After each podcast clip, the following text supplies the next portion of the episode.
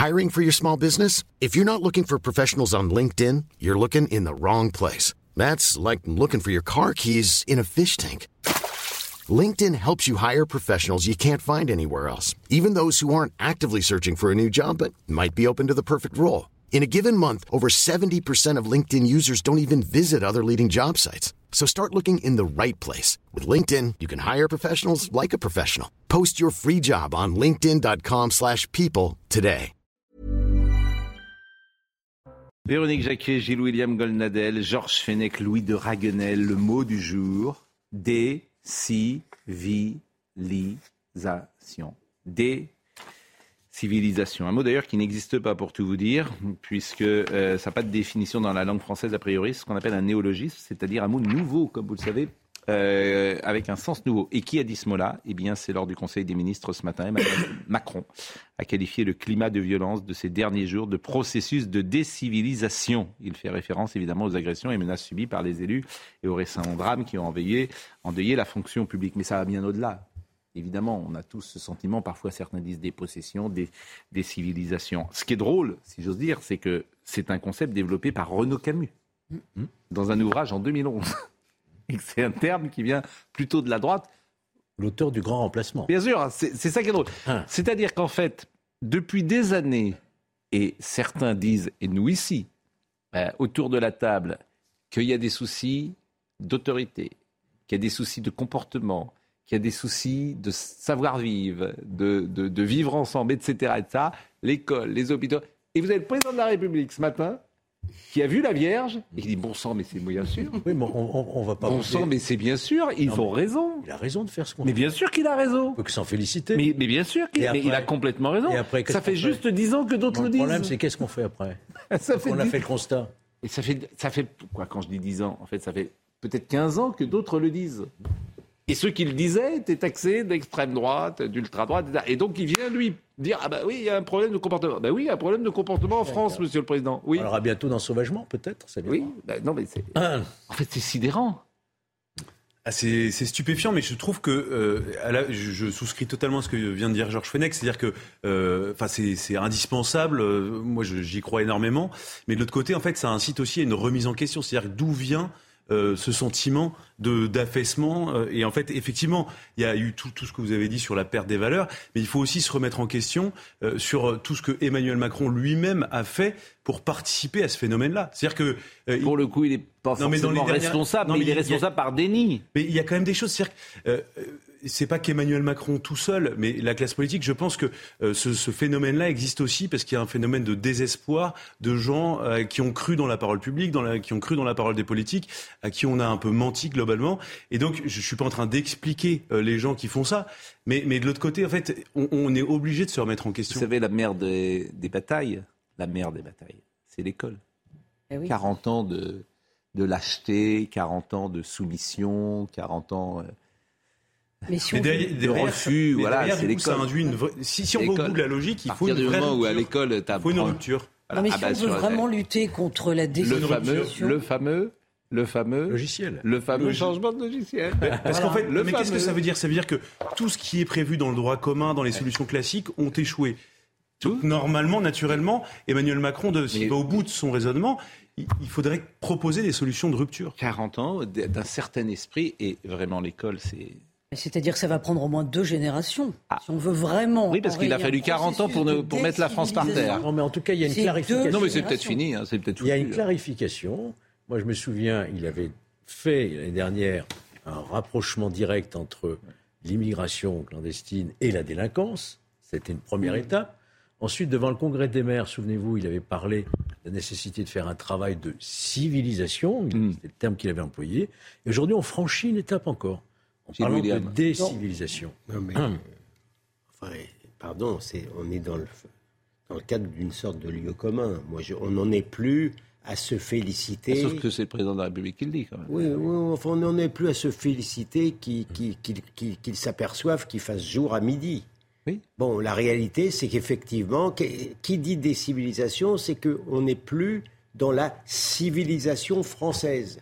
Si on n'est plus dans la civilisation française, c'est bien parce qu'il y a eu des forces très fortes qui nous ont dé- décivilisés, notamment, pardon de le dire, l'immigration. C'est l'immigration principalement qui a fait que la civilisation française n'est plus civilisée ni plus française, premièrement. Et deuxièmement, phénomène nouveau, issu aussi de l'extrême gauche, c'est qu'on veut déconstruire. Hmm. On veut déconstruire la civilisation actuelle. Alors là, c'est le racialisme et c'est le genre. Voilà. oui, mais dans, le comportement au quotidien. Pardon non, mais c'est-à-dire qu'il faudrait que ah bah, la civilisation n'est plus française. Pardon, William. Euh, y a, je suis désolé, je suis désolé d'avoir à dire que malgré tout, où que je tourne, où que je tourne euh, la tête, que ça soit le rapport entre les gens, que ça soit que ça soit l'usage de la langue, que ça soit la solidarité entre, euh, pardon, oui, euh, la, civilisation est moins française qu'elle ne l'était.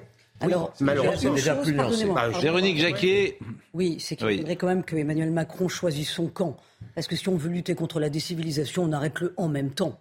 Euh, on arrête effectivement le en même temps sur l'immigration, sur l'éducation nationale. On met un autre ministre de l'éducation nationale.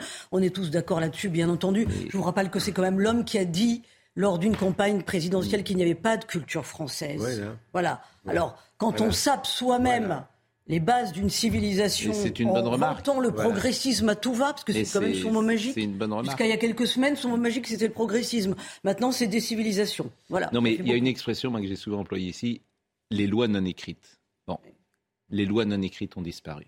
La coutume, en fait. Non, c'est quoi une loi non écrite à point, non, c'est non, ça, point. ce sont des lois non écrites, pardonnez-moi. C'est une éducation. c'est ça la base non, de l'éducation. mais c'est participe de la culture, c'est ça que vous voulez Non, mais ce que je veux vous dire, c'est... Écrite, oui. Véronique, Elles ont été écrites. si vous me permettez d'aller au bout de ma phrase.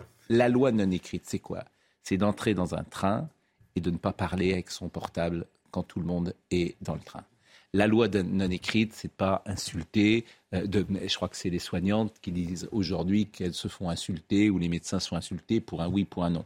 Tout ça, c'était des lois, des comportements qui existait dans la France d'avant, où un gosse n'insultait pas un policier, ou un gosse n'insultait pas un prof, ou un gosse, il y avait une forme de respect, d'autorité. tout ça, c'était filoché. Ça s'appelle la civilité, ça. Voilà, alors ça, ça et aussi des lois, et aussi des lois de non Bon, hmm. euh, en revanche, euh, c'est très intéressant ce terme parce que je vous dis, extrêmement c'est Renaud Camus. C'est un développé par Renaud Camus. Eh Donc euh, ça, ça, fera évidemment, ça peut faire sourire quand même. Et repris par Bruno Retailleau il y a peu. Mais, mais, le 17 mai dans un entretien et il parlait de décivilisation. Oui, oui. Spectacle de décivilisation. Mais, bien sûr, bien évidemment. Alors, euh, Reims, bien sûr, et on, va revenir évidemment sur ce qui s'est passé, parce que tout ça va ensemble. Euh, en fait, la France est par terre dans plein de domaines. L'hôpital, euh, on voit. vous allez entendre, Elisabeth Borne était aujourd'hui avec des soignants, mais ce que racontent les soignants, c'est juste effrayant, en fait. C'est effrayant. Mais c'est pas de vague. C'est comme l'école, on n'en parle pas. Pas de vague, pas de vague, pas de vague. Et on n'en parle que quand il y a un fait divers important. Et là, on dit Oh, vous entendez, soignant Vincent Farandez, à Reims. Visage fermé, tête baissée, le personnel hospitalier de France a rendu hommage à Karen Mézineau. Plus qu'ailleurs, au CHU de Reims, la colère et l'émotion étaient palpables. Dans la cour de l'hôpital, collègues et patients s'étaient réunis pour un moment de recueillement. À Paris, une minute de silence a également été observée à l'hôpital Georges Pompidou en présence du ministre de la Santé et d'Elisabeth Borne. L'occasion pour la Première ministre de saluer la mémoire de cette mère de deux enfants, une professionnelle de santé appréciée de tous. Elle se donnait pleinement pour ce métier qu'elle avait choisi. L'énergie et la douceur, l'empathie et le professionnalisme, la présence toujours pour soutenir ses collègues pour soigner ses patients. Déjà connu pour de possibles violences commises avec un couteau sur quatre personnes, le présumé meurtrier, un schizophrène de 59 ans, s'est confié après sa détention. Des motivations dévoilées cet après-midi par le procureur de Reims lors d'une conférence de presse. Il reconnaissait avoir volontairement agressé les deux membres du personnel de santé en raison de leur qualité et parce qu'il en voulait à la psychiatrie qu'il qualifiait de criminels, d'assassins ou encore de faux jetons. Et écoutez le Noémie Schulz qui a défini le profil euh, de celui qui est mis en examen depuis quelques minutes et qui a été incarcéré. C'est un homme aux troubles mentaux euh, très importants, souffrant de paranoïa, de schizophrénie depuis une quarantaine d'années, hospitalisé à plusieurs reprises, reconnu adulte euh, handicapé. Cet homme était sous curatelle renforcée, une mesure qui vise à protéger un majeur dont on estime qu'il n'est pas capable d'accomplir seul un certain nombre d'actes. Et ce qu'on a appris lors de cette conférence de presse, c'est que la mandataire judiciaire en charge de cette curatelle avait alerté à plusieurs reprises ces derniers mois le psychiatre euh, qui suit cet homme. Elle estimait qu'il ne prenait plus son traitement, évoquait euh, des crises verbales. Euh, une mandataire judiciaire qui a, expliqué aux enquêteurs que la mère du suspect elle-même redoutait un nouveau euh, passage à l'acte. Le psychiatre qui le suit depuis 2017 a également été entendu par les enquêteurs. Selon lui, il n'y a pas eu de rupture de traitement. Il ne s'attendait pas à ce passage à l'acte. Il pensait son patient stabilisé. Pourtant, des médicaments retrouvés au domicile de cet homme laissent penser qu'il avait peut-être stoppé son traitement. Le procureur a demandé euh, sa mise en examen pour euh, tentative d'assassinat et assassinat, ainsi que son placement en détention euh, provisoire dans une unité hospitalo-pénitentiaire. Le procureur qui attend maintenant que l'enquête puis la justice fassent la lumière entre crime de haine et crime de folie. Oui, bon. on l'a dit hier, il n'avait rien à faire dehors. Non, mais faire la C'est aussi le problème de la psychiatrie. Éventuel... Non, moi je vais beaucoup plus loin. Peut-être la psychiatrie, certes, mais c'est difficile de faire un pronostic à coup sûr. Mais que faisait-il dehors? Ah oui, c'est ce que je vous dis. Non, mais ça, c'est de la responsabilité de la justice, pardon.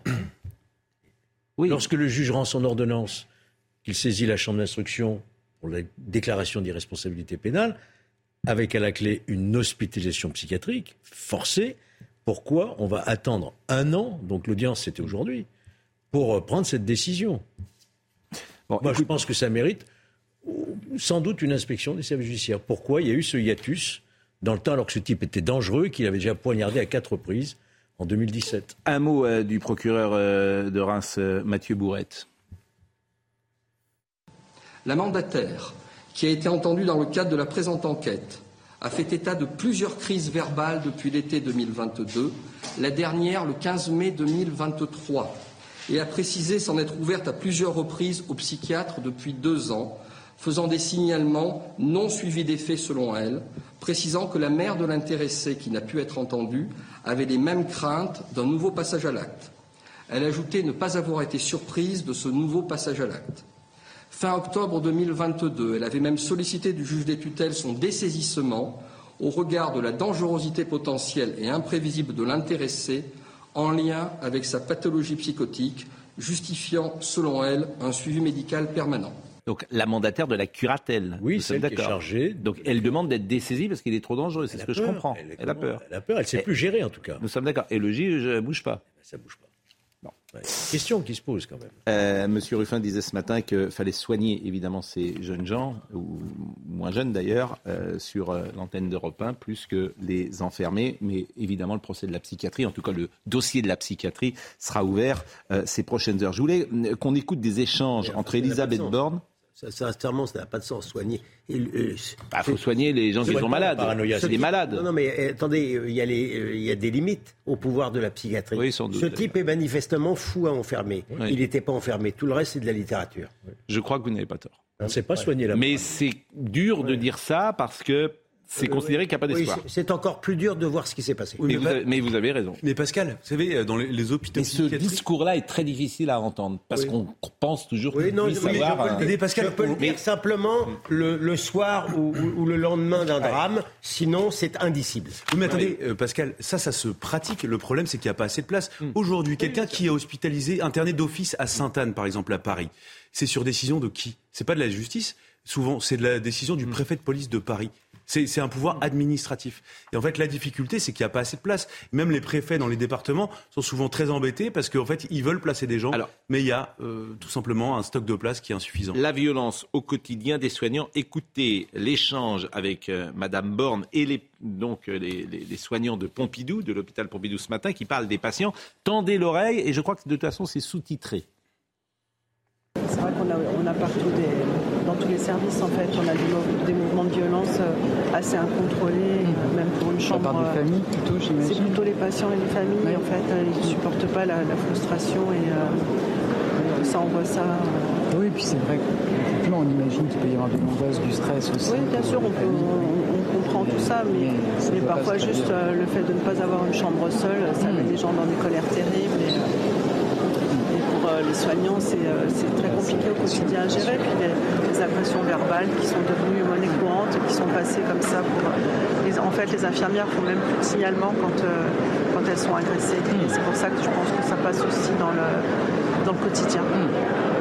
parce qu'ils ont le sentiment de ne pas avoir de réponse derrière. à- moi qui fais deux ans là, de faisant fonction de nuit, à- moi j'ai été confrontée beaucoup à, la, enfin, ces agressions un petit peu de nuit, notamment aux urgences. Et c'est vrai qu'elles ne cherchent pas à aller plus loin que.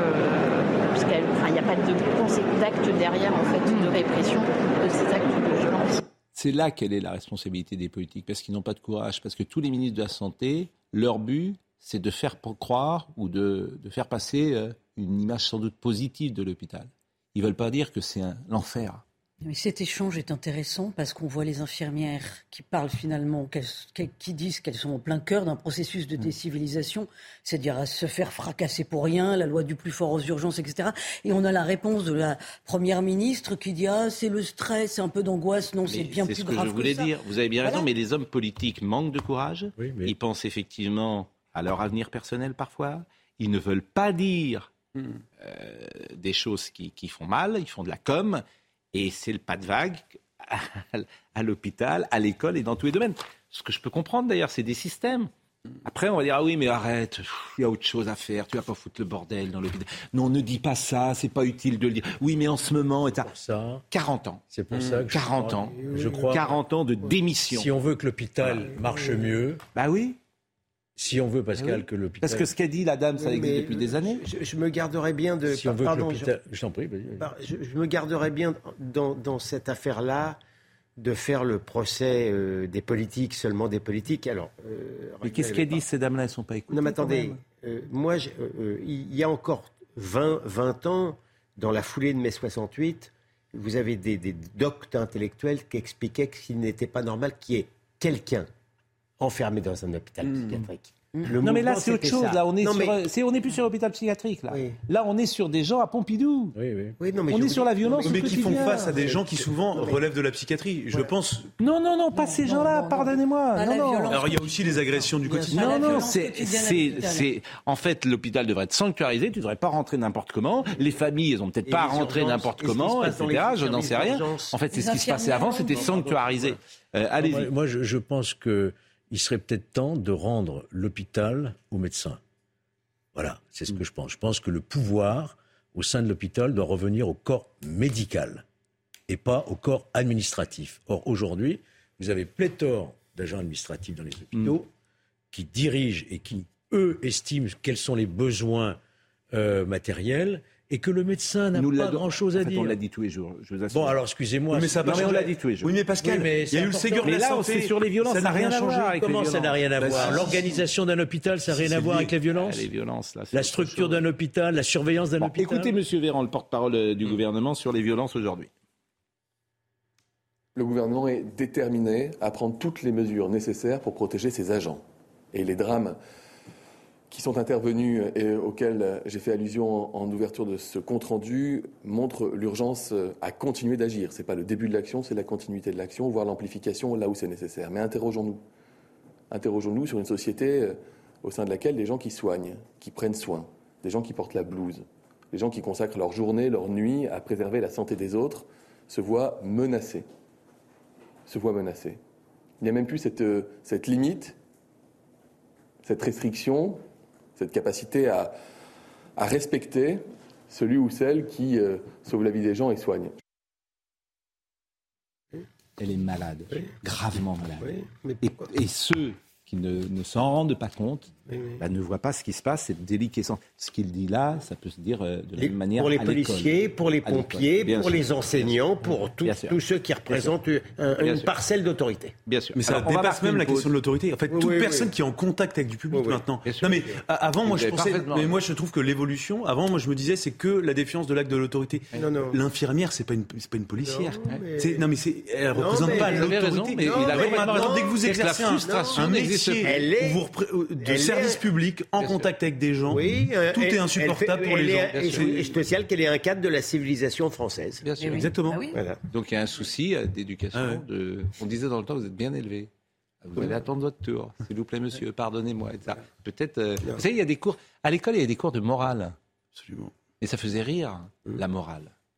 Évidemment. La leçon. Pierre Ringard, la leçon de morale. Tu parleras gentiment et de ça. Ça n'existait plus. Bah Ça- oui, Cinq minutes tous les matins. 50 ans. Cin- 1968, Oui. 50 ans de France. Oui. 50 ans. Oui. Et nous, on peut le voir, parce qu'on a connu une autre France. On peut juger. On peut voir comment c'était. Les jeunes, ils s'en rendent pas compte, mais nous, on sait comment c'était. Bon. La pause. À tout de suite. Adrien Spiteri nous rappelle les titres du jour.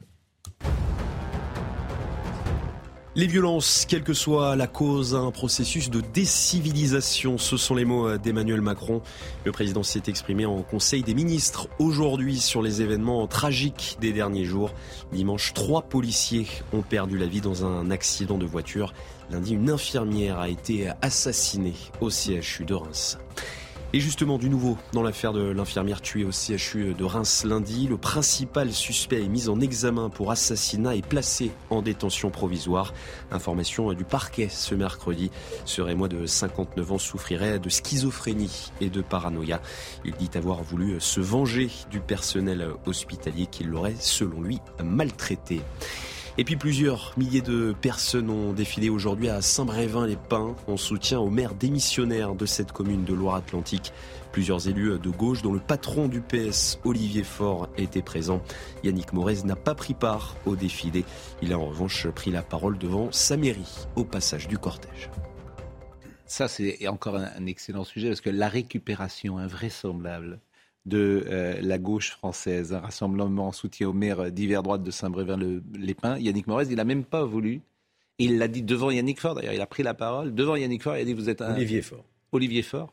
Et euh, il euh, vous instrumentalisez. Mais l'instrumentalisation, c'est à géométrie variable, vous avez remarqué? Hein, Là, ils ont instrumentalisé parce que c'était sans doute des manifestations de droite qui avaient euh, provoqué, de reconquête, c'est bien ça? Qui avaient, euh, incroyable, c'est parce que dans cette provoqué un peu euh, de colère. Dans cette, affaire de dans cette affaire de Saint-Brévin, Hmm. certes, il y a eu effectivement des menaces Hmm. qui ne venaient pas de la gauche. Mais personne ne sait qui a, qui a incendié. Et Dieu merci, il n'y a pas eu mort d'homme. Tandis que dans l'affaire Lola, on savait tout. On savait ce qui s'est passé. On savait pourquoi c'était fait. La pauvre môme, elle en est morte. Et là, par contre, ça serait une récupération odieuse. Voilà. Donc, Et euh, alors c'est Joanne Arolor, la maire de Nantes, qui ferait mieux de s'occuper de la sécurité de sa ville plutôt que de manifester à Saint-Brévin, qui récupère et instrumentalise, et le maire n'y va même pas. Le maire de Saint-Brévin dit non, moi je veux pas être avec vous. il dit que c'est formidable. il dit que c'est- Mais c'est d'extrême droite. Écoutez Olivier Faure, il a tout dit. C'est extrême droite, on est là, bah, extrême droite. Donc elle est là, le danger fasciste est là, donc on est là et on défile. Écoutez Monsieur Faure. Le message, il est simple, il est double. C'est à la fois le soutien à un maire qui fait son boulot, et en même temps, c'est aussi la volonté de lutter contre euh, ces idées d'extrême droite qui se répandent et qui donnent une légitimité à des gens qui viennent contester tout simplement la loi de la République. Et donc, euh, il faut un moment mettre le haut là et faire en sorte de retrouver cet état d'esprit qui était celui de 2015, celui où toute la France se retrouvait autour de valeurs qui sont des valeurs simples et qui euh, sont celles que nous avons toujours proclamées ensemble. Et euh, c'est un moment où effectivement tout le monde devrait être là. Aucune volonté de récupération. Euh, on n'est pas venu avec des drapeaux euh, du PS, euh, de la France Insoumise, des écologistes ou du Parti communiste. On est venu en fait avec nos écharpes euh, tricolores, simplement pour dire que ici nous défendons des idées, des valeurs qui sont celles de tous les républicains. Il n'y avait pas grand monde, hein, disons-le. hein. C'est pas, c'est pas un franc succès. C'est un peu tardif. Bah oui, sans doute. Donc Saint-Brévin, ça nous intéressait euh, aussi euh, de parler de cela. Euh, les... Vous vouliez parler peut-être de, de Bru, de ce qui va se passer avec euh, ces migrants qui... C'est un euh, sujet intéressant. Qui, qui a, qui a un tout petit lien quand même avec Saint-Brévin-les-Pins.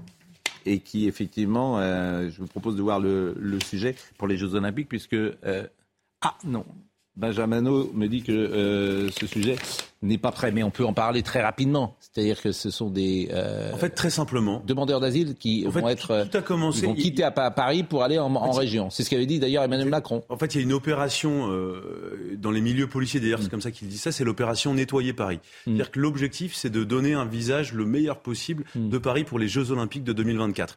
Et donc, en fait, il y a deux publics qui sont ciblés. Il y a les migrants et je mets les demandeurs d'asile dedans, et aussi les sans-abri.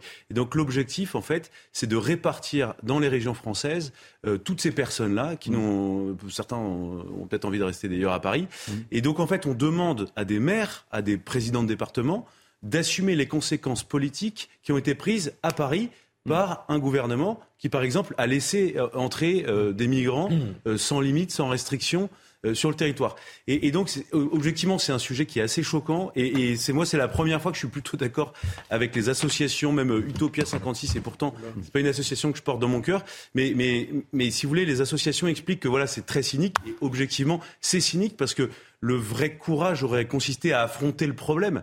Euh, à la fois de la gestion migratoire et à la fois du problème euh, des sans-abri. Dans l'actualité aujourd'hui également, il y a euh, l'acquittement en Suisse de Tariq euh, Ramadan, euh, qui est un sujet sur lequel vous souhaitiez euh, revenir. Il est accusé de viol et il est aujourd'hui innocenté par la justice suisse. De vous à moi, je comprends le dilemme. Je, veux dire, je suis pas suspect d'une immense sympathie pour Tariq Ramadan et deux fois où je l'ai eu contre moi dans un, dans un débat, on n'a pas senti une sympathie réciproque et mutuelle. Vous voyez mais euh, en tant qu'avocat, euh, je comprends parfaitement le dilemme euh, qu'a eu le, qu'ont eu les magistrats suisses, très sincèrement, parce que c'est pas c'est, pas un accusé de viol habituel, Monsieur Tariq Rabadan. C'est quelqu'un d'intelligent, de bon, de beau, de, de, bon, de beau, de beau, ah. d'intelligent, de beau, de connu, ce qui est quand même, ce qui représente quand même une, une sorte de. Souvent, c'est plutôt aphrodisiaque c'est euh, comme, comme, comme donné. Si, pas su, quelqu'un, je vous assure que, je vous assure que quelqu'un de beau, d'intelligent et de célèbre, il a tendance à plaire aux femmes. Ça tombe bien. Non, mais attention de ne pas dire euh, ce que j'entends parfois. Il n'avait pas besoin de ça. Vous voyez, euh, j'entends ça parfois. et j'ai connu manifestement dans l'actualité, il y a des gens très glorieux, très beaux. je dis simplement. Et, qui ont violé des jeunes femmes. Je dis simplement, y compris, y compris dans cette affaire-là. Pardon de vous le dire, dans cette affaire-là. Mm c'est la dame, effectivement, qui est allée au contact. C'est comme ça, ça, c'est pas, c'est pas compté, était au contact. Le problème de M. Tariq Ramadan, mm. le problème, vous pouvez toujours me regarder. Non, mais parce que je, sévère. pour tout vous dire, je ne connais pas euh, non, mais précisément cette affaire que vous semblez euh, connaître avec précision. Ah, bah, vous dites c'est la femme qui est allée au contact. J'en avais parlé dans une autre émission qui n'était pas la vôtre, avec Marcini, qui était à l'époque l'avocate de Rabadan. Mm. Le problème de Tariq Rabadan, c'est que, euh, pour, pour son malheur et surtout pour le malheur de ses partenaires, c'est qu'il a une libido qui tourne vers la contrainte et vers la violence, d'accord? La contrainte et la violence, donc ça ne fait pas plaisir à ses partenaires. Mais dans la loi, dans la loi telle qu'elle est aujourd'hui, vous pouvez avoir une emprise intellectuelle, vous pouvez avoir une emprise forte, vous pouvez même ne pas vous conduire au départ comme une gentleman, de là à dire, mais c'est ce que vous pouvez faire les grimaces. Bah, je fais des grimaces, c'est un peu spécieux. C'est ce qu'on dit, mais c'est ce qu'on dit. Les, les magistrats helvétiques ont dit. Bon, nous n'avons pas. Vous voulez qu'on écoute l'avocate? Très volontiers. L'avocate de Tariq Ramadan. Et je savais que vous ne seriez pas d'accord avec moi. C'est pas que je suis pas d'accord. C'est pas que je suis pas d'accord. C'est d'abord que je connais mal cette affaire, que euh, que j'ai pas suivi aussi précisément, manifestement que vous. Ce verdict n'est ni, ni un coup de tête ni un coup de cœur. C'est un verdict euh, éclairé. C'est un verdict inspiré que de raison. C'est un verdict qui reprend et qui restitue tous les éléments de la procédure. Euh, j'espère euh, que ce verdict euh, soulèvera les consciences parce qu'il n'y a rien de pire que d'être accusé d'un crime qu'on n'a pas commis. Euh, la vérité est désormais en marche et nous espérons qu'elle ira loin. Bon. On ne revient pas sur un acquittement. Hein. Appel, de toute façon, appel. a été fait. En Suisse, il y a appel. Oui, ils ont fait appel. a été il est acquitté, il est acquitté. Oui, oui. Ah, oui.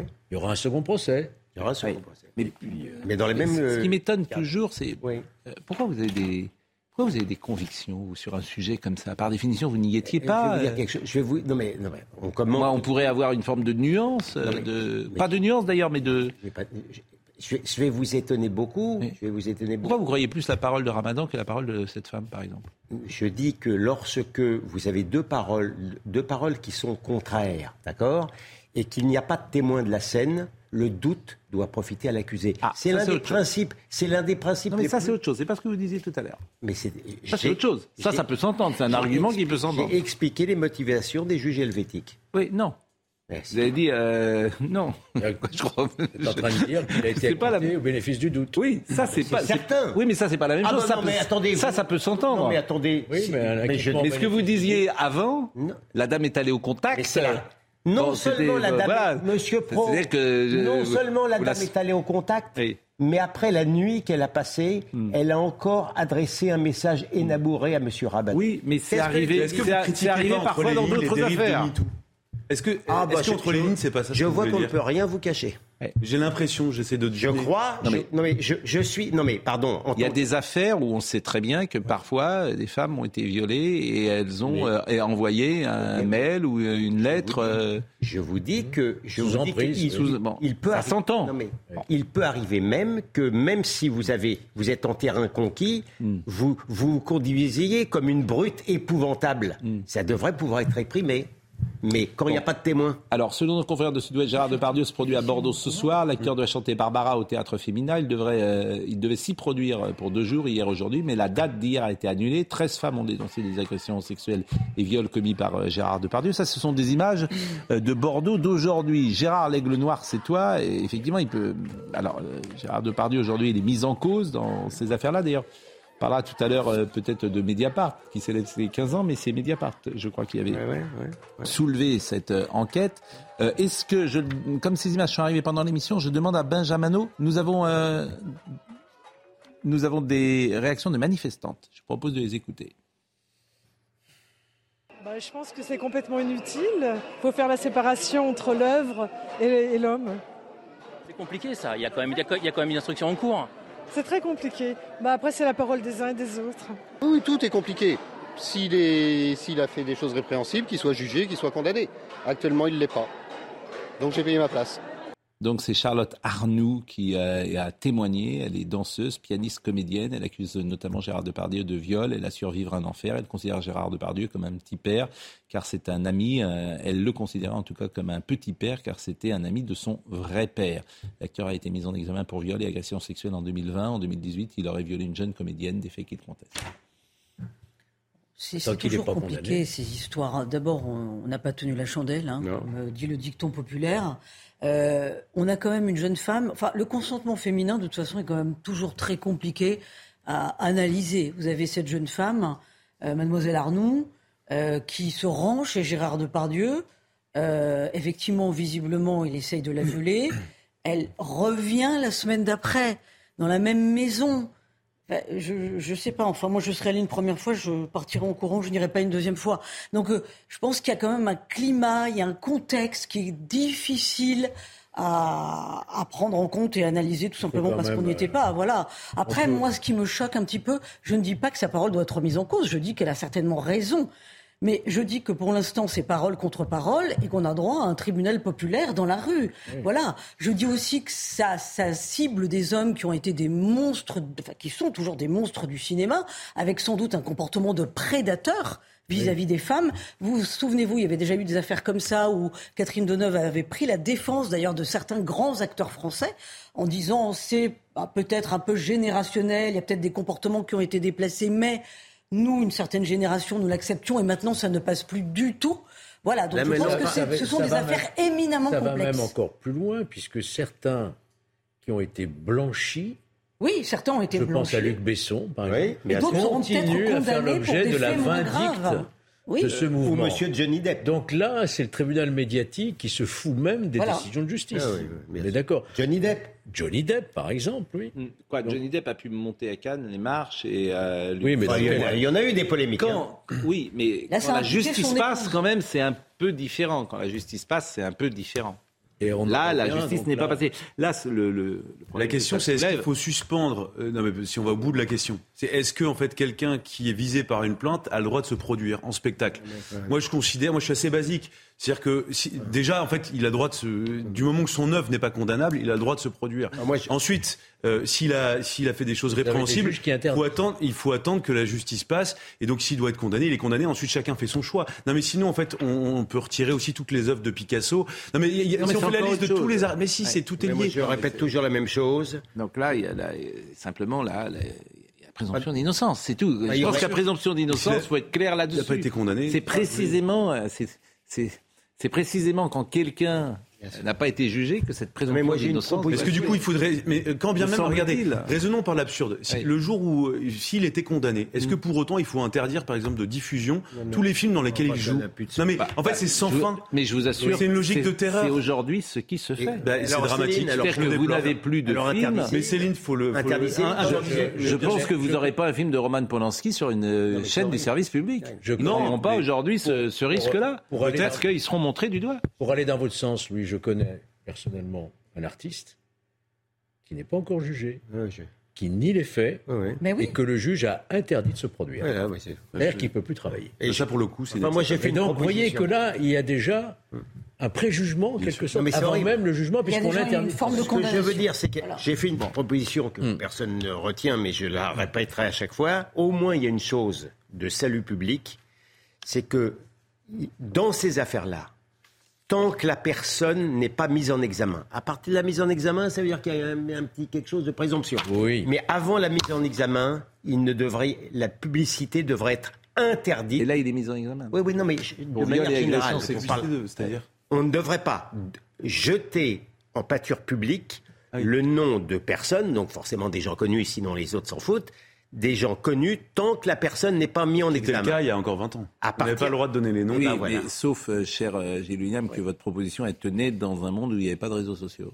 Parce que si la presse ne donne Ouais, pas le nom euh, et que les réseaux sociaux les donnent, c'est Oui, la même mais chose. enfin bon, euh, ça, ça effacerait déjà il beaucoup de choses. jamais hein, été ça effacerait interdit de le hein, Qu'est-ce que ça effacerait bah, le- Euh, Il n'a jamais été interdit de publier le nom des mis- sauf pour les mineurs. Si, si, non, non, ça, avant. Il y a- tu- il y a une Ah, quinzaine d'années, je- euh, non, il y a, je crois qu'il y a la presse 50 ne le ans. pas, hein. Il y a Ah, 50 ça, ans, tu ne pouvais pas, par exemple, Tant parler quelqu'un de n'était pas condamné. quelqu'un qui avait simplement Moi, déposé je ne me souviens pas de ça. Absolument. J'ai l'administrature depuis 1980, j'ai toujours vu le nom des mises en examen jetés en Ah pâture. non, mais le mise en examen, oui.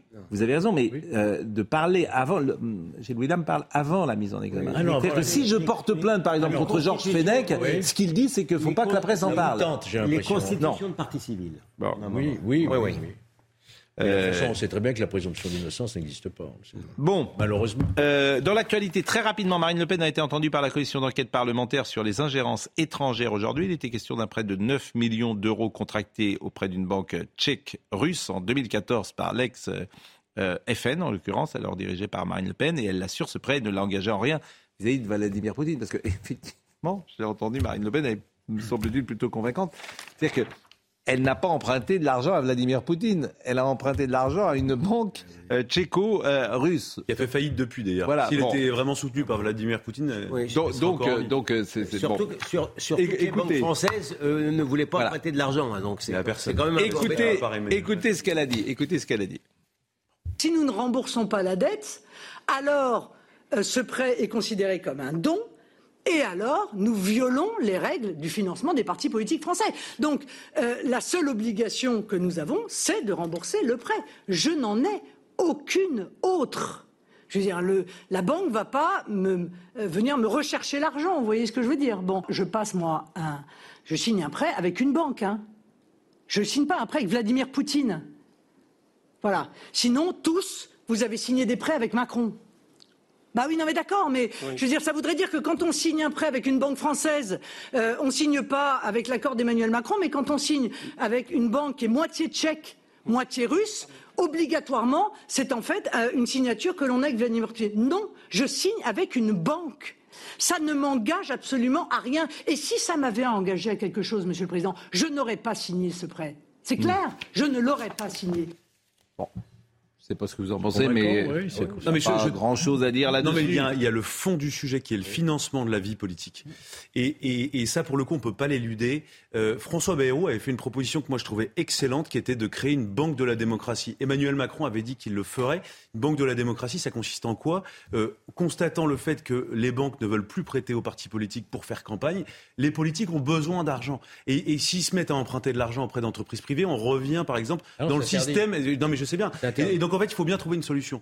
Et, et je trouve que le système qui consiste à créer une banque avec de l'argent public et, et avec des garanties de remboursement derrière est quelque chose de très sain. Et ça dépasse complètement la question du RN et de Marine Le Pen. C'est- C'est-à-dire qu'aujourd'hui, euh, tous les partis politiques sont confrontés à ça. Et je vous donne même un exemple. Les Républicains pour les Européennes, ils ont besoin d'avoir trois sondages à plus de 10% à quelques mois des Européennes pour pouvoir obtenir un, un Enfin, une banque de la démocratie, c'est les impôts, hein, c'est quoi? Ça, ça pourrait exister. Dans l'actualité, Mediapart a 15 ans. Et ça, ça nous intéresse. Euh, J'en ai parlé beaucoup ce matin d'Edoui Plenel. Edoui Plenel euh, qui nous attaque, qui dit par exemple que CNews est une chaîne de guerre civile. Il nous met même en danger en disant des choses euh, comme ça. Et il dit également que CNews est une chaîne xénophobe et. Euh, c'est bien de dire que vous êtes xénophobe, que Gilles William, que Georges Fenech, etc. Et puis, manifestement, il taxe aussi les présentateurs.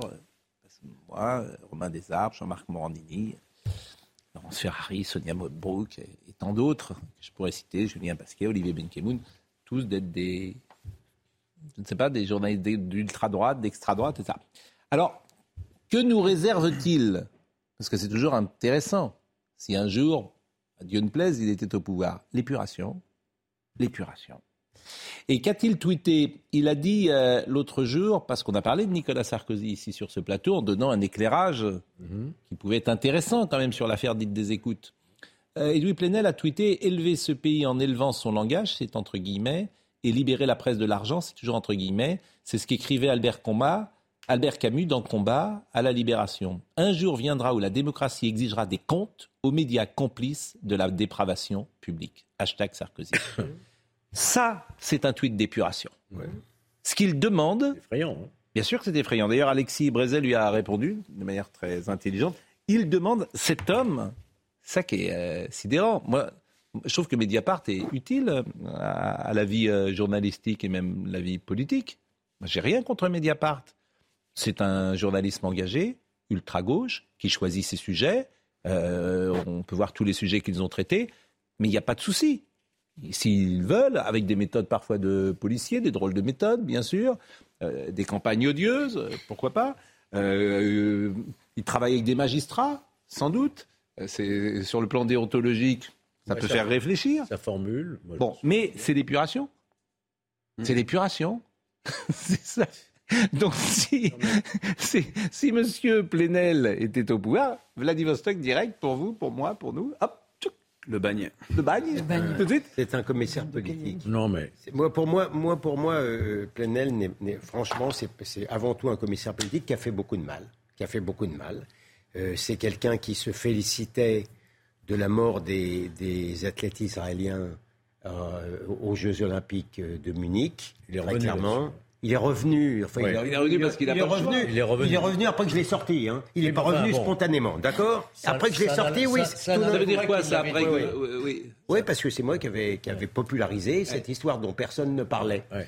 Donc, euh, comme il m'inspire une sympathie moyenne, et, et- et c'est pareil, c'est réciproque. Donc, euh, d'ailleurs, il m'a mis en cause dans cette histoire. Peu importe. C'est quelqu'un qui, s- qui- qui a, qui a professé le, le fait que les, les Arabes, ce sont aujourd'hui les nouveaux Juifs, les musulmans sont les nouveaux Juifs. Ils ont connu, le, ils ont connu euh, la, la même détresse. C'est quelqu'un qui a abîmé Dominique Baudis comme on n'imagine pas. Quand il était au monde, Il Il dirigeait le mais monde. Quand il, mais quand il, était, quand, il, quand, quand il était au monde, c'est quelqu'un qui a fait. euh, les, les pauvres Pierre Péan et, Co- et, et- et- et- et Cohen avaient fait un livre sur le monde euh, euh, qui, euh, qui a été mis au pilon. Ce grand défenseur, ce grand défenseur de la liberté, le livre, vous ne pourrez plus le trouver, de mes chers amis euh, Cohen et Péan, il est, et, et qui racontait quand même certaines choses qui s'étaient passées lors de son ministère au monde, vous ne le trouverez pas. Il était mis au pilon, ce grand défenseur de la liberté. Alors oui, je pense que M. Je- Plenel euh, euh, a fait beaucoup de mal. si je peux dire un mot, euh, moi je suis pour que Mediapart existe.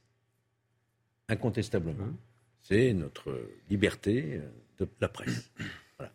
Là où je suis critique, moi, à l'égard de Louis Plenel, et je reprends sa propre formule que j'ai en tête, il l'a dit il y a quelques années, il avait dit que son rôle, c'était aussi d'être le secouriste des juges. Et c'est là où je deviens critique, parce qu'il y a une confusion des rôles. Il n'est plus simplement journaliste et même journaliste d'investigation, il va dans l'enquête judiciaire, il pousse avec aussi, on imagine bien, des accointances avec certains qui sont soumis au secret professionnel. Et ça, ça me paraît dangereux quand on confond les rôles. On est journaliste, on n'est pas juge ou procureur. Il y a un échange. Or, il y a cette tendance. Voilà. Bon, il y a un échange resté célèbre à La Rochelle entre euh, François Hollande et, et, euh, et Louis Plenel. Euh, lorsqu'ils ont échangé euh, sur euh, l'avenir euh, Moi, j'ai beaucoup d'un homme important la- de la République. la- sortie et de- ceux qui ont assisté à cet échange savent ce qui s'est dit ce jour-là. Et la sortie de l'acteur Darmon. Oui, bah, c'est l'homme qui tremble. L'homme qui tremble. L'homme qui tremble quand il parle. Alors, bon, je me suis fait un peu attaquer parce que ce matin, comme euh, j'avais euh, parlé d'Edoui Plenel, alors il y a M. Anton Rouget euh, qui, euh, j'avais souligné ce que vous disiez, etc. Donc, bon, M. Rouget, et- et- et votre chronique est certes absurde, bon, je ne sais pas pourquoi, attendu. Bon, alors, bourré d'erreurs, c'est tout Mediapart. C'est-à-dire qu'ils disent bourré d'erreurs, mais ils ne disent pas lesquelles. Et de clichés. Alors, les clichés, c'est-à-dire que j'ai compris qu'il ne faut pas rappeler 1972. Pourquoi? Parce que c'est un cliché. D'accord. Voilà. Faut pas rappeler Dominique Baudis. Un cliché. Un cliché. Ouais. Bien sûr, c'est un cliché, une habitude chez on vous. peut mais remonter bon. à Pétain, mais on peut pas Oui, remonter bien en sûr. 72. C'est-à-dire que, Ouais. bien sûr. Les origines du Front National, ça y est, on peut Bien- en bien parler, sûr, mais bien sûr. 72, c'est pas possible. Non, mais moi, je retiens, je, je le répète, je trouve très bien que Mediapart existe et au contraire, CNews est une chaîne de guerre civile. Hum. C'est-à-dire que, mais quand M. Macron parle de décivilisation, c'est il parle de guerre civile aussi, le président de la République? Donc euh, c'est intéressant et, et, et, et ce qui est le plus euh, formidable, disons, c'est combien il est reçu en majesté dans notre euh, profession. Dans notre profession. Alors c'est vrai que beaucoup de gens ont peur, pour tout vous dire. Un héros. Beaucoup de gens, beaucoup de gens, beaucoup de gens ont peur.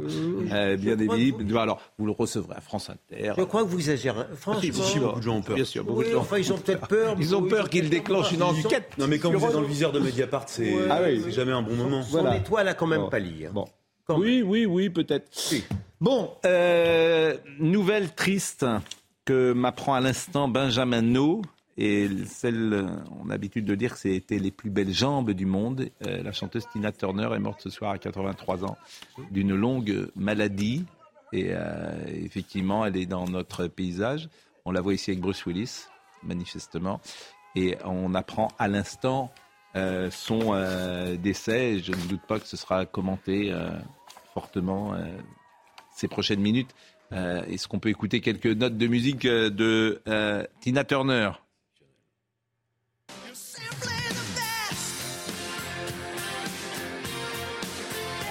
À se produire.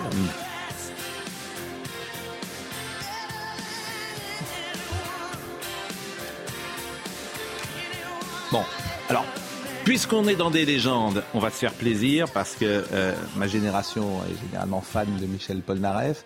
Il va entamer une magnifique tournée. Il a revisité ses disques euh, en- au piano et euh, il a donné une conférence de presse.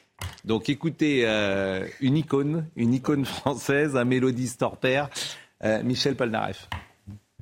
Euh, quelque chose qui en fait est pour moi un pont entre ce que j'ai fait avant et ce que je vais faire plus tard.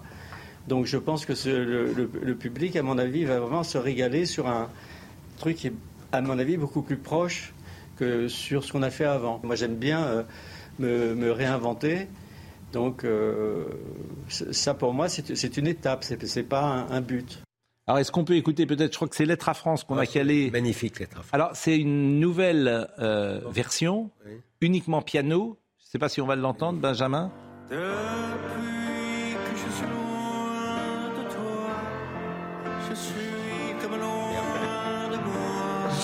Et je pense à toi tout bas. Vous savez qui a écrit les paroles? Je pensais que c'était lui. Non, euh, c'est- lui, il fait musicien, Jean-Louis Dabadi. En fait, il avait quitté la France pour des problèmes fiscaux. Et cette chanson doit dater, je crois, de 77. Depuis que je suis loin de toi, je suis comme loin de moi. La pluie. Et Dabadi avait trouvé ce texte euh, sublime. Mais Dabadi est un écrivain. Écrivain, dialoguiste, Oui. scénariste, euh, parolier. Génie, hein. Génie. Et décédé euh, du Covid d'ailleurs, euh, Jean-Louis Dabadi, il y a trois ans, je pense que c'était durant l'année 2020, qui est enterré à l'île de Ré d'ailleurs, euh, Jean-Louis Dabadi. Mais ça, c'est sublime. Et ce qui est formidable, c'est que vous pouvez l'écouter, la réécouter, et la réécouter. Et on se lasse jamais. Et l'émotion.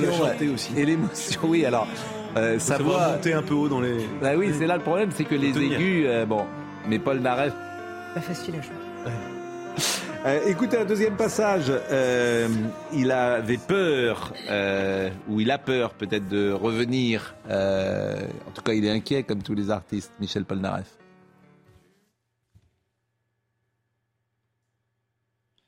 Euh, Benjamin, est-ce qu'on peut écouter le deuxième passage de Michel Polnareff? Alors, euh, quelque chose qui en fait est pour moi un pont entre ce que j'ai fait avant et ce que je vais faire plus tard.